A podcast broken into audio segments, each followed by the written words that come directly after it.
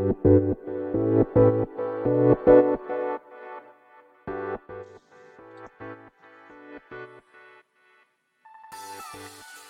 い、始まりました。本を読んでは独り言ラジオ。私、変な髪型をしたポンコツ薬剤師こと町田和俊でございます。はい、というわけでですね、今日も読んだんだか読んでいないんだか、積んだんだか積んでいないんだか、といった本たちの中からですね、一冊紹介して、ゆるりと語っていきたいと思います。はい。本日紹介する本は、世界で一番強い国という絵本でございます。えー、こちら、デビッド・マッキーさんの、えー、作ですね。そして中川千尋さんの翻訳でございます。はい。では、まあ絵本の場合ですとですね、あんまりこう、三部構成みたいな感じでは語らず、まあ淡々と語っていきたいと思いますけれども、まずこちらの本はですね、えー、釜石市立図書館にて、まあ、借りてきた絵本でございます。はい。えー、まあ、いつものよりですね、まあ、タイトルで書いてみました。で、まあ、なんとなくですね、世界で一番強い国っていうタイトルからですね、まあ、なんつうんだろうな。ちょっと戦争の話なのかな、みたいな。タイトルつかあれかなこの表紙っつうんですかね。まあ、サムネイルにもありますけれども。で、世界で一番強い国ってなんだろうな、みたいな感じで、えー、まあちょっと疑問にというか、まあ疑問に思ったわけじゃないですけど、どんな話かなと思ってですね、まあ借りてきた次第でございます。で、こちらの本なんですけど、まあどんな話かっていうと、ざっと言うとですね、じゃあ最初の1ページ目ですかね。ちょっと読み上げますかね。昔、大きな国がありました。大きな国の人々は、自分たちの暮らしほど素敵なものはないと固く信じていました。この国の兵隊は大変強くて大砲も持っています。そこで大きな国の大統領はいろんな国へ戦争をしに行きました。世界中の人々を幸せにするためだ。我々が世界中を征服すれば、みんなが我々と同じように暮らせるのだからな。はい。こんな感じで始まります。で、まあ、なんやかんやあってですね。うんと、まあ、最後のですね、1カ国以外全部、まあ、戦争に勝ってですね、征服していくんですね。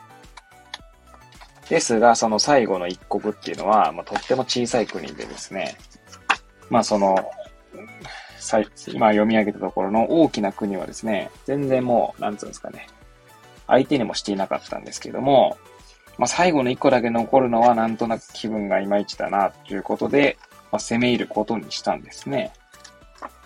まあ、しかしですね、というところで、まあ、なんつうんでしょうね。どんな話になるのやらという感じで、ここ、まあ、ネタバレを避けようかなぐらいな感じですけども。えー、まあ、結果的にはですね、多分このタイトルですね。世界で一番強い国って何でしょうねっていうのをこう問いかけるような本なんじゃないかなと思いますね。強いって何みたいな。そもそも世界で一番強いってみたいな。で、まあ、冒頭出てくるね、この、まあ、ある種主人公の大きな国、そして大きな国の大統領ですけれども、あのー、なんて言うんでしょうね。戦争で一番強いことが、まあ、果たして強いことなのかっていうのがですね、まあ、この本では問われているんじゃないかなと思いますね。と私はもう思っていました。はい。なんかこう、まあむしろネタバレしちゃった方がいいのかなちょっとあれですけど、この最後を攻め入るですね、小さな国っていうのは、むしろ平和な国なんですね。むしろあの、兵隊もいない。えっ、ー、と、まあむしろそこは読んだ方がいいのかな。まあその攻め入ることにしてっていうところでの、まあある1ページのところをちょっと読み上げたいと思います。小さな国に着いた大統領は驚きました。なんと、この国には兵隊がいなかったのです。これでは戦争ができないではありませんか。小さな国の人々は大きな国の兵隊たちをお客のように歓迎しました。大統領は一番立派な家をもらい、兵隊たちはあちこちの家に泊めてもらうことになりました。はい。そして、えー、そうですね。そうなんですけどもね。まあ、この平和な国、小さな国でですね、まあ、過ごした大きな国の、まあ、人々、兵隊ですね、は、まあ、だんだんですね、その小さな国の、まあ、暮らしぶりにです、染まっていくわけですね。簡単に違いはね。で、えー、まあ当然、兵隊たちはですね、まあ戦争もしないで、その平和に、この小さな国の中で、まあ、暮らしていくわけですね。で、まあこれじゃいかんということで、大統領は、まあ、兵隊をこう特会引っかえするんですけど、まあそれでもですね、この小さな国で暮らした人々っていうのは、まあ、その国、その小さな国に染まっていくわけですね。暮らしぶりですね。まあ、料理は美味しかったりとか、まあ、楽しんでいたりとか、まあ、遊んだりとかですね。はい。あとは農農業をしたりとか、まあ、そんな感じですね。まあ、そのように幸せに暮らしてしまうわけです。兵隊、兵隊たちっていうのはね。まあ、そんなことが、まあ、記述されているんですね。で、まあ、しまいにはですね、最後、大統領すらもですね、もう全然無意識のうちに、その小さな国で、えー、なんだろう、教わったというか、覚えた歌を口ずさんでしまうというところで、まあ、最後終わるんですけど、まあ、そんな描写を見てですね、その世界で一番強いって何なんだろうね、みたいなことを問いかけているような、まあ、絵本なんじゃないかなと思いますね。まあ、ちょうどですね、えー、まあ、ロシア、ウクライナの問題だったりとか、あるいは今だと、えイスラエル・パレスチナですね。という、まあ、まあ、報道がなされる毎日でございますけれども、まあ、私自身はですね、正直そのことを語るほどですね、全然バックグラウンドを理解してもいないので、まあ、それがどうだこう、ああだこうだとかいうつもりは全くないんですけれどもね。まあ、ただなんかこう、今回の絵本を読んでですね、まあ、世界で一番強い国って何なんだろうな、みたいな。かといってじゃあね、こう兵隊を持たなければいいのかっていうと、まあそうでもないんだろうな、なんていう気もするんですよ。別に素人ながらですけどね。そもそも世界で一番、てか、世界で一番じゃなくて平和って何なんでしょうね？って感じですよね。うん、なんかこういろいろ考えるとなんかこうもやもやしてきますけれども。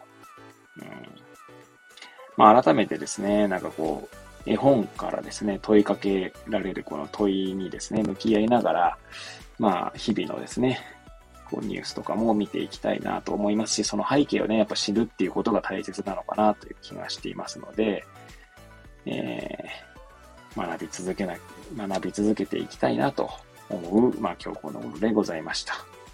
はい。ということでですね、今回は絵本、えー、世界で一番強い国という本をご紹介いたしました。お届けしましたけれども、これちなみに、これなんだこれ、光、こ高村教育図書っていうのかな。え、出版社名紹介し忘れましたね。はい。高村じゃなくて、三村ですね。三村教育図書。から2005年4月25日に第一釣り発行となっております。本体価格は1500円税別ですね。はい。そんな絵本をお届けしてまいりました。はい。えー、またですね、お耳がお暇でございましたら、えー、くだらない私の番組ではございますが、遊びに来ていただければと思います。はい。というわけでですね、それではまた次回お会いいたしましょう。ごきげんよう。